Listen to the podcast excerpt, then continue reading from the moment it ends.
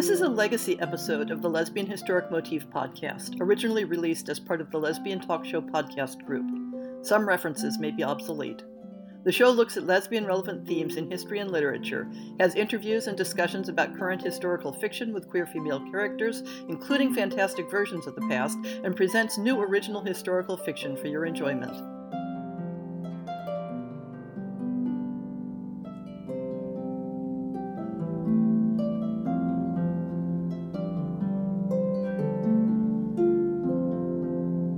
An iconic scene from the classic black and white movie Queen Christina, Greta Garbo stands at the prow of a ship, wearing a doublet and feathered hat, sailing away from her crown and off to adventure.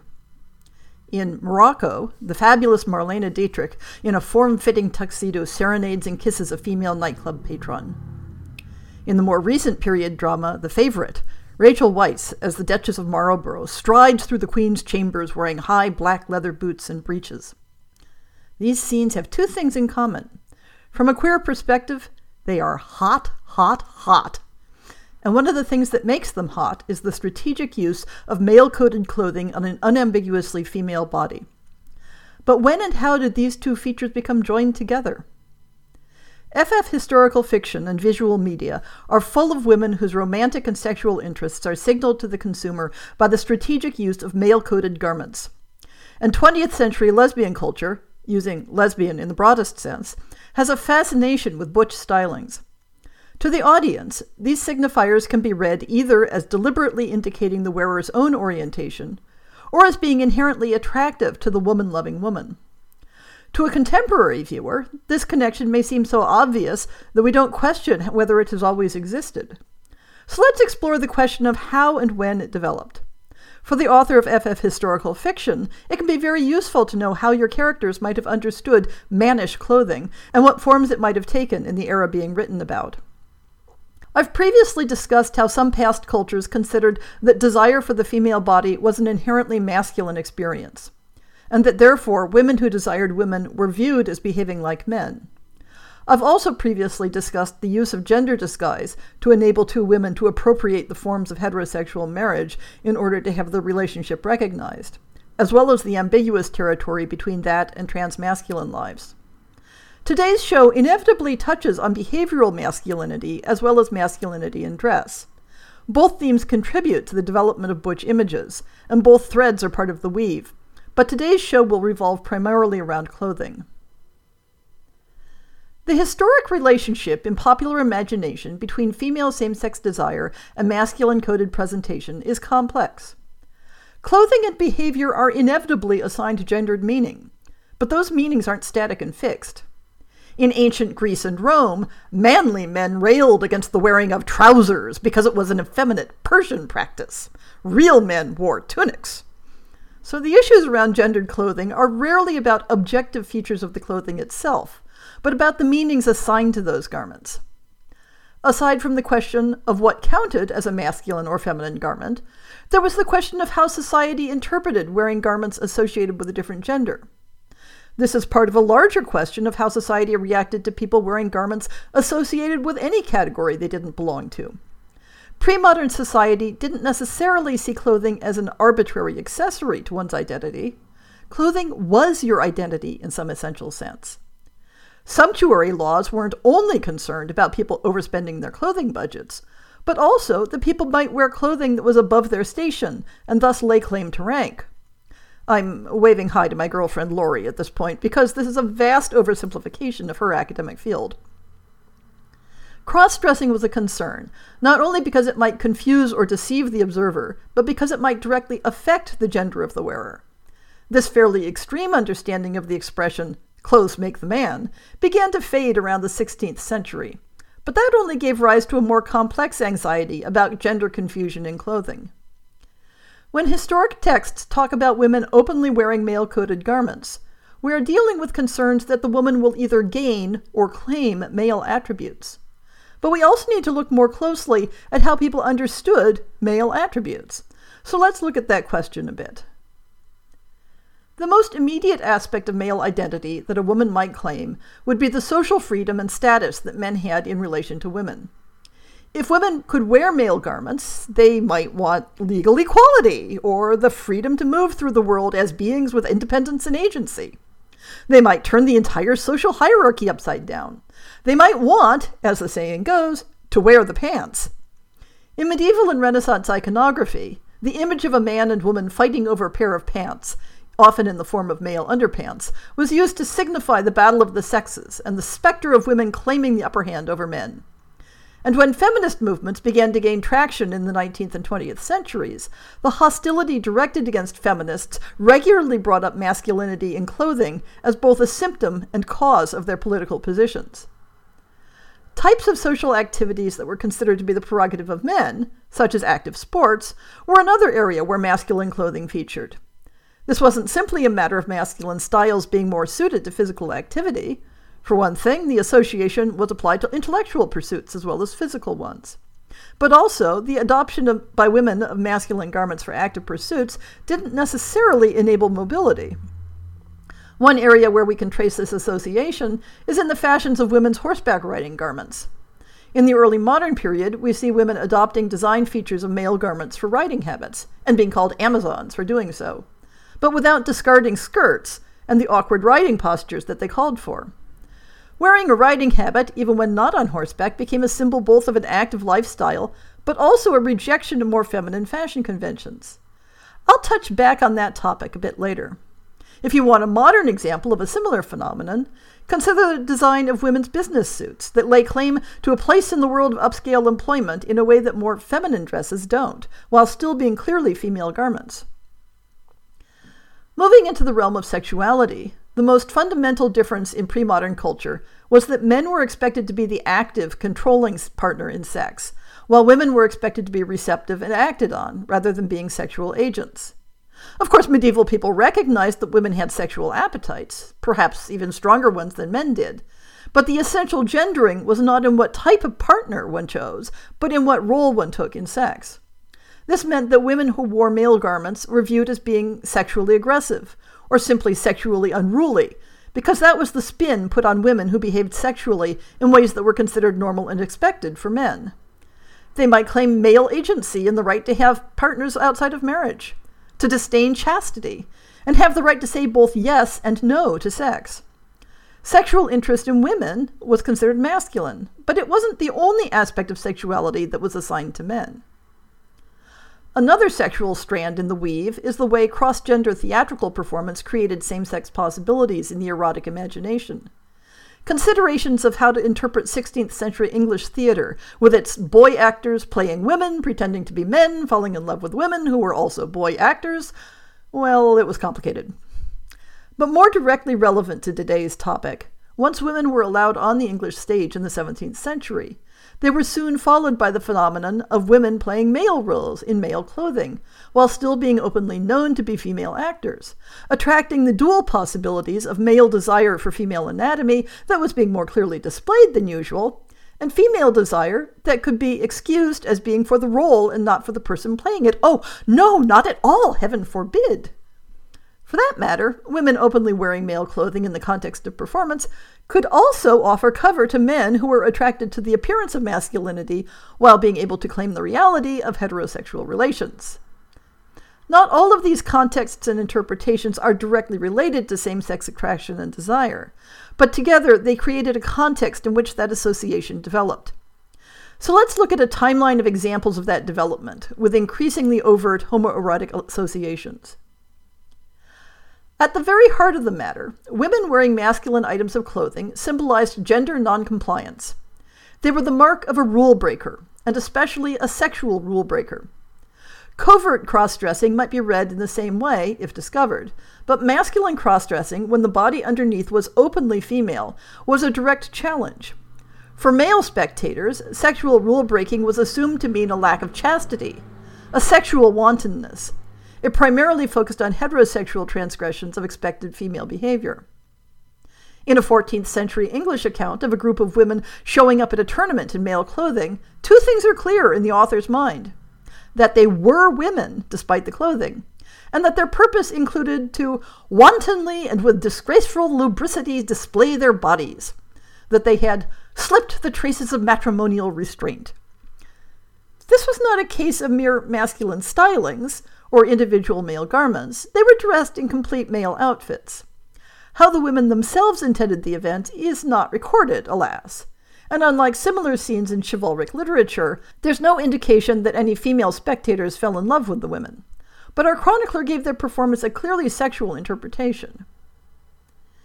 Intent is somewhat more in evidence in a number of records of women wearing masculine garments in a sexual context, or at least a sexualized one.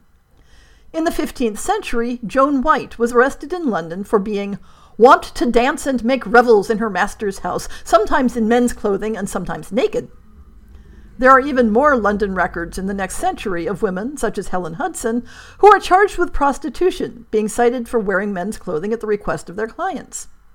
The descriptions don't always make it clear how obvious the woman's actual sex was, but their partners at least can be presumed to be aware. There are a couple of points to make with respect to these women. Any woman at that time who had extramarital sex could be considered a prostitute. An economic transaction wasn't required, only illicit sex. The sexual associations of cross gender garments suggest the interpretation that they may have been charged with prostitution because of the gender play, rather than engaging in gender play because they were prostitutes. But secondly, their sexual unruliness is either in the context of a heterosexual relationship or perhaps in a mock enactment of a male male relationship. The suggestion of female homoeroticism isn't much mentioned in this context. The anxieties of gender blurring that began appearing in England in the 16th century and on into the next were both a crisis of category. Oh my god, dogs and cats living together! But specifically a crisis over women leaving the category of domestic modesty for that of sexual agency. The polemical tract, Hic Mulier, describes such clothing as exchanging the modest upper parts of a concealing straight gown to the loose, lascivious civil embracement of a French doublet, being all unbuttoned to entice, and extreme short waisted to give a most easy way to every luxurious action. Those unfamiliar with late 16th century clothing may need help envisioning the subtleties. The modest upper parts of a concealing straight gown can be imagined as a long, loose, one piece dress, whereas much ado is made over the half unbuttoned doublet, a sort of jacket, noted as being short to the waist.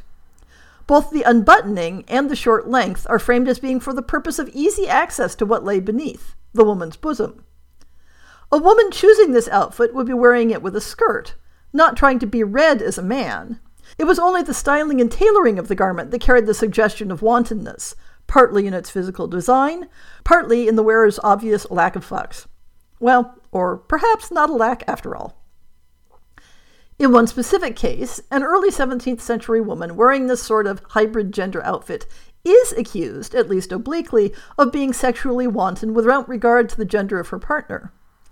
Mary Frith, better known as Moll Cutpurse, about whom I did an entire podcast, was notorious for wearing a mix of male and female garments, typically a man's doublet over a skirt.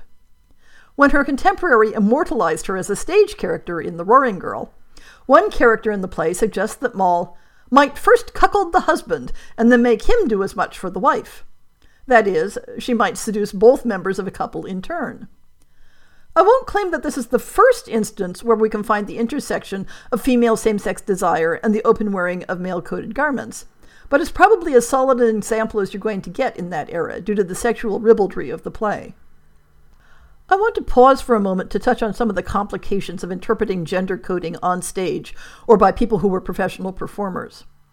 When the fictional version of Moll Cutpurse is depicted on stage as having bisexual desires, alongside wearing a mix of male and female coded garments, the implication is that both are features of her personality, not necessarily that wearing a male doublet made her more attractive to women.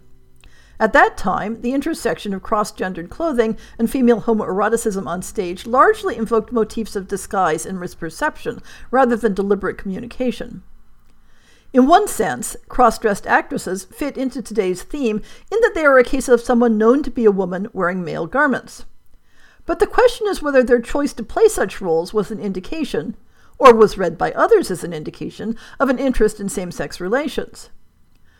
One might think that late 17th century French opera singer and swordswoman Julie d'Aubigny would be a perfect example in my timeline of this connection.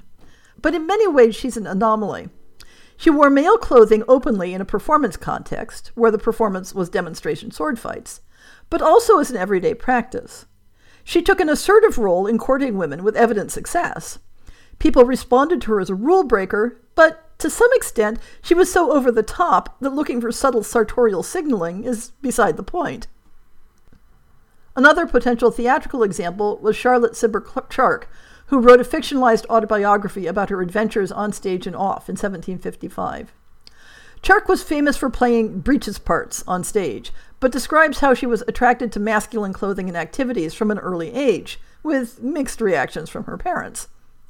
Offstage, she frequently traveled and socialized as Mr. Brown, attracting the interest of women who variously were and were not aware of the disguise, though she seems to have always been scrupulous about laying out the facts before going further than flirtation. She had one very long term female partner, and they sometimes presented themselves as a male female married couple. As with D'Aubigny, Charke presented a juxtaposition of sometimes being read as male, both on stage and off, with a romantic life that involved both female and male partners. But there are only traces of evidence that she may have used a masculine presentation to advertise her romantic and sexual interests. In contrast to Moll Cutpurse and Julie d'Aubigny, who may have been attracted to the theater for the opportunity to experiment with presentation and identity, Charke was born to the trade. Her father, Colley Cibber, was a prominent actor, theater manager, and playwright. In addition, there is a plausible case to be made for reading Charke more as transgender than as simply playing with cross gender presentation, which adds complications to the interpretation. A better theatrical example is another Charlotte, 19th century American actress Charlotte Cushman. I did an entire podcast on her, too. Like Charke, she became known for playing breeches parts, though she was also famous for strong and quirky renderings of non romantic female characters. In Cushman's case, there is ample documentation that female spectators responded to her as a romantic and erotic icon, swooning over her Romeo and Hamlet, with the plausible deniability that their feelings were purely a matter of sensibility when directed to a female object. But Cushman blurred the lines between performance and life. She used her roles as a context for flirtations with women, including some flirtations that developed into serious relationships. Cushman also wore mannish styles off stage, including a period of look-alike fashion with her romantic partner, radical author and feminist Matilda Hays.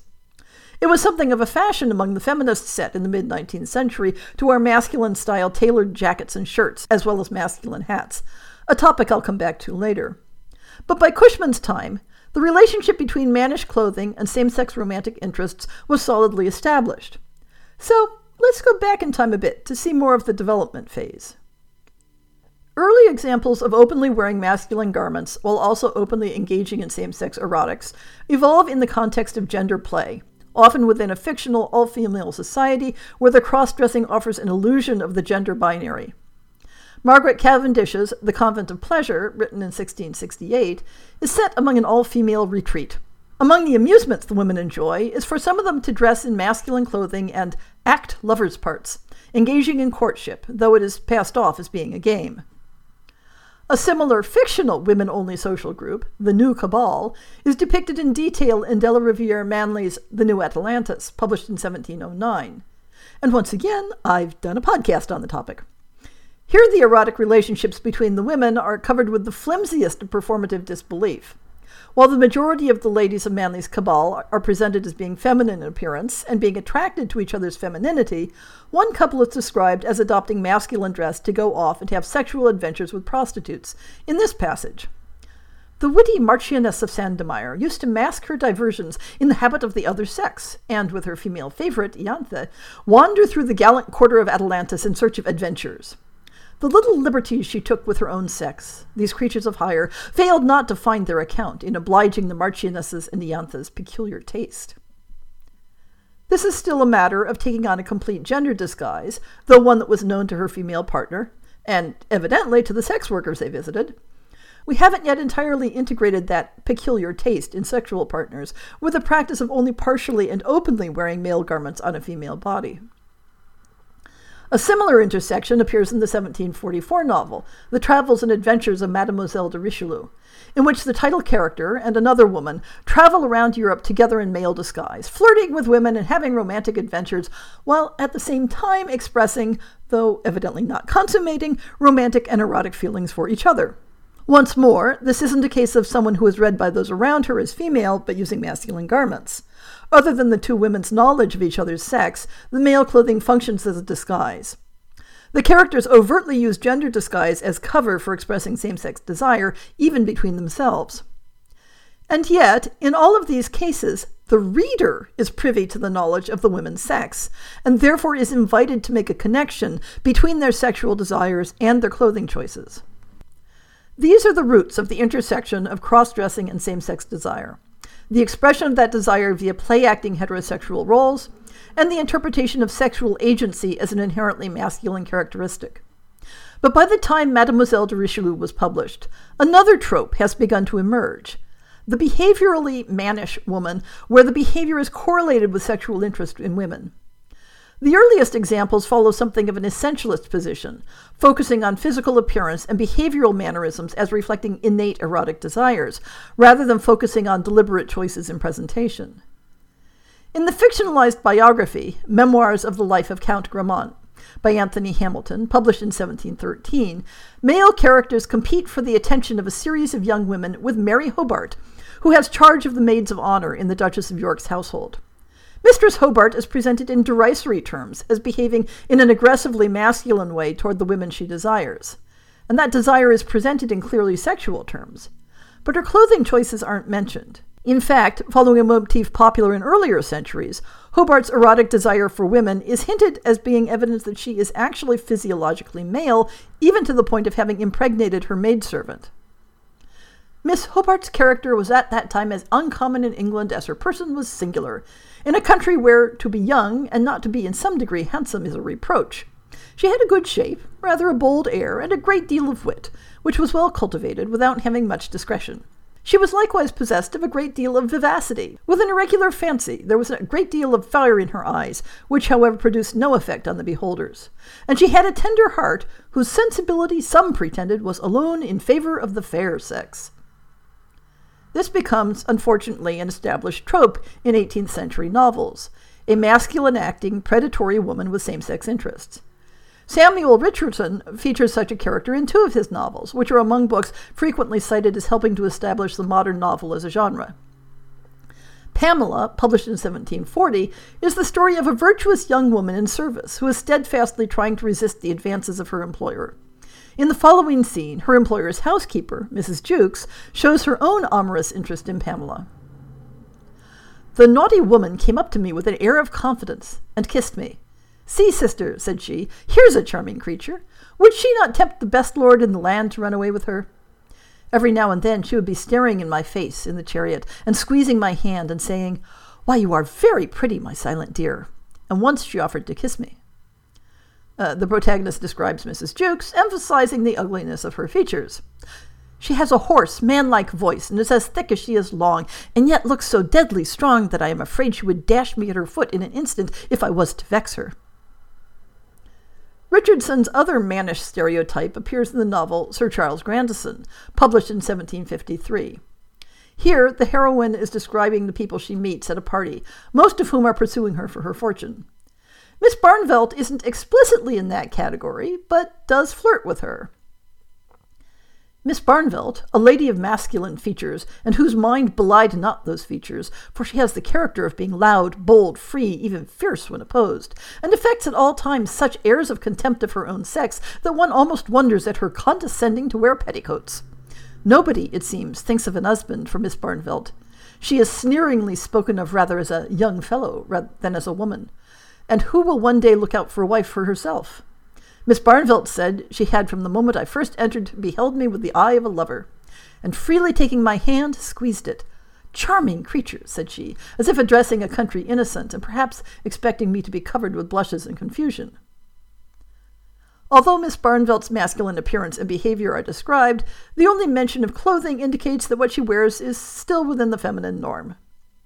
Not so in the case of Harriet Freke and Maria Edgeworth's Belinda, published in 1801. Freke is set up as an antagonist and rival with Belinda for the bosom friendship of Lady Delacour. Delacour describes to Belinda her first impressions of Harriet Freke. She was just then coming into fashion. She struck me, the first time I met her, as being downright ugly, but there was a wild oddity in her countenance which made one stare at her, and she was delighted to be stared at, especially by me. So we were mutually agreeable to each other. I as starer, she as staree. Harriet Freke had, without comparison, more assurance than any man or woman I ever saw. She was downright brass, but of the finest kind, Corinthian brass. She was one of the first who brought what I call harum scarum manners into fashion. I told you that she had assurance. Impudence, I should have called it, for no other word is strong enough. Such things as I have heard Harriet Freke say, you will not believe it. But more to the point, on several occasions we're given extended descriptions of Harriet's cross dressing, balancing right at the edge of disguise, and delighted when she can reveal to people how she fooled them.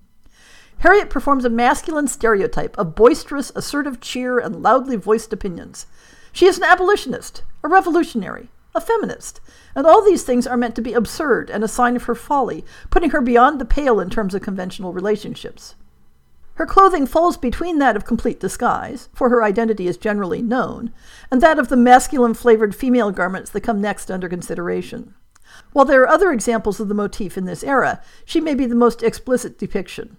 But was Harriet Freke purely a literary invention, or did she reflect a type of woman familiar to readers of the time?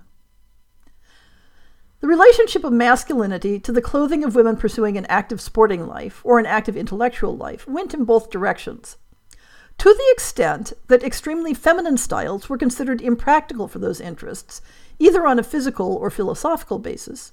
Women dressed for the job, as it were. But to the extent that women with sporting and intellectual interests were considered masculine in personality, any clothing styles associated with them were also interpreted as masculine. Thus, certain features of a riding habit were practical for sporting pursuits, but some simply borrowed from masculine fashions, especially military ones, for the psychological associations. And once it was established in the popular imagination that women who enjoyed horseback riding were, in some fundamental way, masculine, then a riding habit could stand in for feminine masculinity in general. And a woman who took on masculine traits, like wearing riding habits, could be suspected or accused of having a masculine romantic preference for her own sex. Such women might be nicknamed Amazons for their active pursuits, but the nickname carried the reminder of an entire tribe of women who had little use for men. The idea of women wearing a special type of outfit for horseback riding appears by the mid 17th century in England. The prolific diarist Samuel Pepys wrote in 1666 Walking in the galleries at Whitehall, I find the ladies of honor dressed in their riding garbs, with coats and doublets with deep skirts, just for all the world like mine, and buttoned their doublets up to the breast, with periwigs under their hats, so that, only for a long petticoat dragging under their men's coats, nobody could take them for women in any point whatever, which was an odd sight, and a sight did not please me. Masculine style tailoring of the upper part of the garment, although always adapted for female figures, remained a key feature of the riding habit across the centuries, as evidenced by the fact that women often went to men's tailors to order them, rather than to their dressmakers. Decorations and details borrowed from men's military uniforms were especially popular, with braid, epaulets, frogged closures, and a masculine hat on top of it all. Riding habits might borrow features from popular women's clothing of the day, such as sleeve shapes, but they were always in conversation with men's styles. When 19th century men's fashions turned away from bright silks and lace to more severe and monotone styles, so did riding habits, settling eventually on dull colors and little decoration other than braid across the front. I should probably note uh, this fact that I have a serious thing for riding habits. I could write entire books revolving around excuses to get women into and out of them. In parallel with the Amazons in riding habits, we also see stereotypes that associate unfashionable dress with female intellectuals, embodied in the nickname of blue stocking, named after the less fashionable blue woolen stockings of the 18th century, contrasted with the high fashion black silk stockings. While the nickname originally could apply to either sex, it became solidly attached to women via the Blue Stockings Society, a mid 18th century salon presided over by Elizabeth Montagu. By the end of that century, the word had acquired the sense of a learned, pedantic woman. Bluestocking culture arose within a somewhat puritanical vein of middle class English culture, and the tendency of many of its members to value study and writing over fashion and frivolity cemented the stereotype in the popular imagination of the overeducated, plain dressing old maid. Not that Bluestockings were necessarily unmarried, but they tended to form their strongest and more supportive relationships with each other, finding men to be a disruptive force in their pursuits. Thus, the bluestocking, too, picked up suspicion of sexual irregularity, or at the very least, a suspicious aversion to marriage. The time was ripe for the stereotypes of Amazons and bluestockings to become merged with the images of the masculine acting lover of women. The stereotype is laid out most clearly in fiction, as we'll see in a bit, but we have clear glimpses of its roots in everyday fashions. As I discussed in the podcast about late 18th century sculptor Anne Damer, her whispered reputation as a lady much suspected for liking her own sex in a criminal way was accompanied by, though not necessarily tied directly to, comments on the masculine elements in her chosen dress.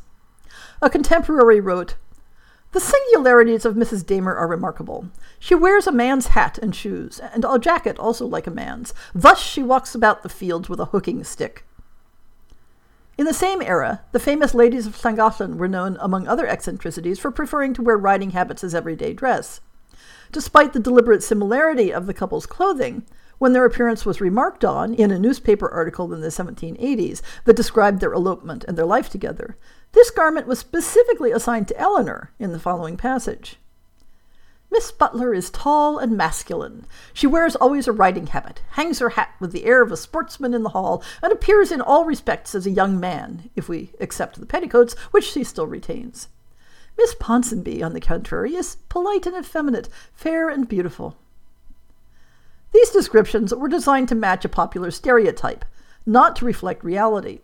For Eleanor was short, and at the age of 51, rather plump, rather than resembling a tall young man. Additional descriptions in the article made clear innuendo about their relationship to each other.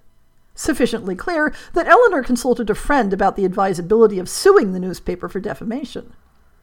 While Eleanor Butler's diaries don't seem to touch on their rationale for their distinctive style of dress, we get a bit more interior commentary on the subject from the diaries of Anne Lister, another contemporary of theirs. The recent TV series based on Lister's life presents her as adopting a very masculine style of dress, but in the diaries, we see her edging into that presentation gradually, first deciding to wear black, and later recording references to cravats and other masculine style items.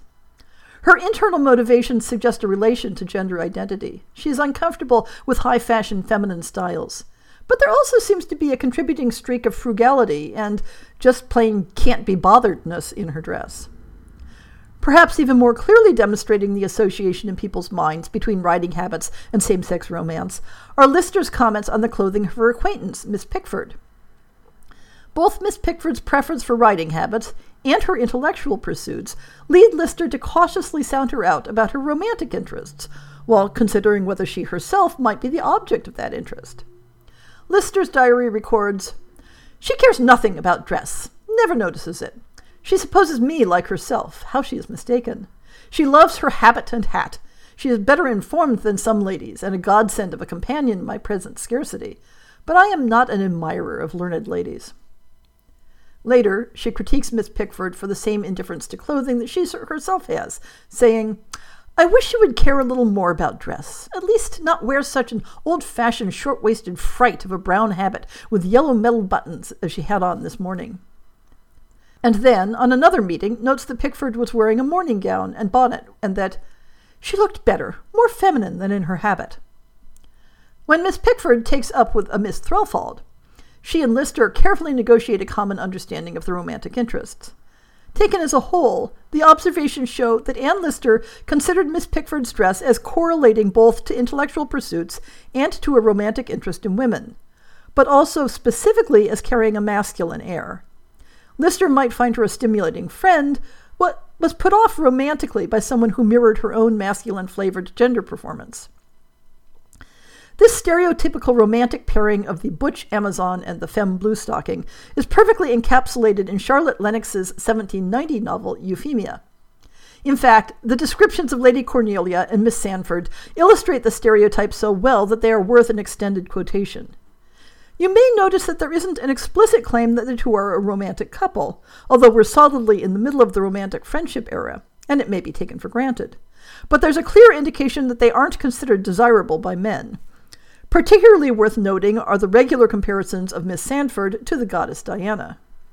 I have rare news for you, Sir John. Who do you think has come to breakfast with you? Even the learned and scientific Lady Cornelia Classic, with the Diana of our forests, the fearless huntress Miss Sandford, who, at the age of forty five, declares her fixed resolution never to marry, though an Endymion were to court her, and boasts of her wonderful art in keeping the men at a distance.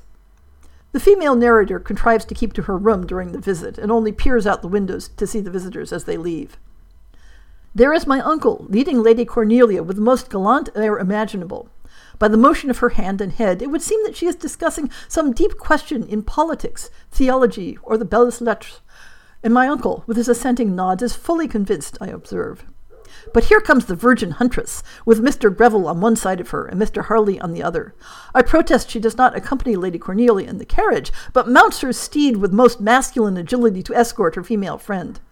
Her military riding habit, the fierce cock of her hat, the intrepid air of her countenance, make her have the appearance of a very respectable guard. Ah, what a pity she has petticoats! The narrator then joins the men to listen to them mocking their erstwhile visitors. Lady Cornelia, said Mr. Greville, does not mix in company to converse, but to make orations. She will stun her female visitants of sixteen with learned gibberish, gives rules for epic and dramatic poetry, and cannot endure a comedy that is not within the law of four and twenty hours. A man makes a silly figure, said Mr. Harley, in company with so learned a lady and her Amazonian friend. Talents so masculine and so ostentatiously displayed place them above those attentions and, and, assiduities to which the charming sex have so just a claim, and which we would delight to pay. Women should always be women. The virtues of our sex are not the virtues of theirs. When Lady Cornelia declaims in Greek, Miss Sandford vaults into her saddle like another Hotspur, I forget I am in company with women. The dogmatic critic awes me into silence, and the hardy writer makes my assistance unnecessary. In a similar vein is a brief episode in The Count of Monte Cristo by Alexandre Dumas in 1844, in which the rebellious and intellectual Eugenie Danglars who is described as seeming to belong a little to another sex, flees an unwanted marriage with her inseparable companion in male disguise.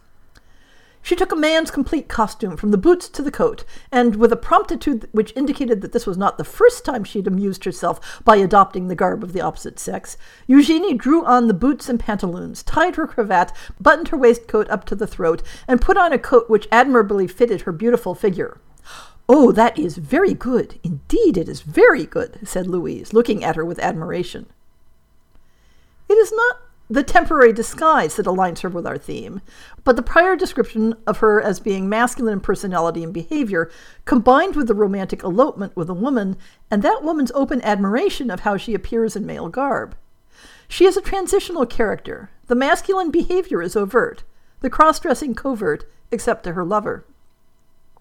But over the course of the 19th century, the stereotype of the mannish, sexually suspect woman moves from mockery to accusation, for which we must turn our attention to France. The rise of French novels about sexual love between women came hard on the heels of the rise of a feminist movement in early 19th century France, and is often interpreted as rooted in male anxieties about women's social freedom and power.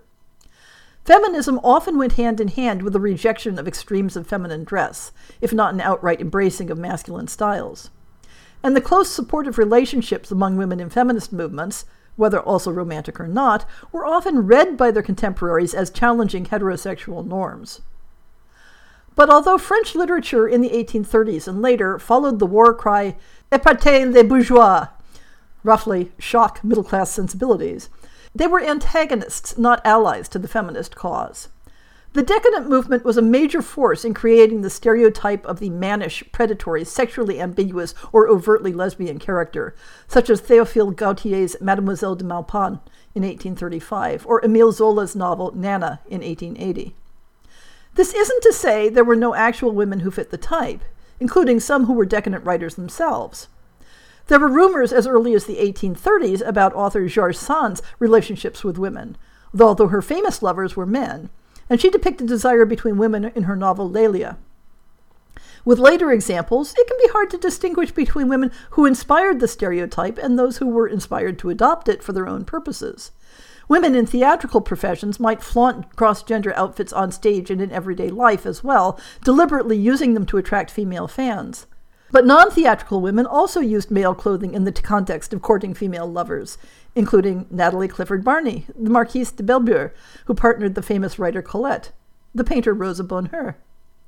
By the end of the 19th century, French illustrated magazines and scandal rags had fixed the image of a lesbian set, peopled with women wearing masculine vests, jackets, and hats with their skirts, or sometimes more daringly with pants, entertaining their more traditionally feminine companions, or sometimes similarly butch lovers, in cafes, taverns, or clubs, especially in the Bohemian Montmartre district. Even more than descriptions in literature, the sketches and paintings of the time make clear the place of clothing in identifying these young women following in Sappho's footsteps, as author Rodolphe Darzens described them in 1889. But I think I'll leave the story here. By the time we've arrived at the 20th century, the association in people's minds of a deliberate choice of masculine coded garments with a sexual inclination towards women had become solidly established. It was no longer merely an accusation made against women who were considered to transgress gender norms in other ways. Nor was it always an expression of a male gender identity, trying to find expression in the context of allowable variations in style. Butch clothing was also being used as a playful signal, a means of participating in a community of practice, and of communicating desires that, though they were beginning to have more explicit labels, were not always wise to speak in words. I'll be posting a summary timeline of the content of this podcast on my Patreon, aimed at authors and artists who want to represent proto butch characters in a historically based fashion. It's part of an irregular series of practical reference materials provided as bonus content that I'm just beginning to create. Become a patron and check it out.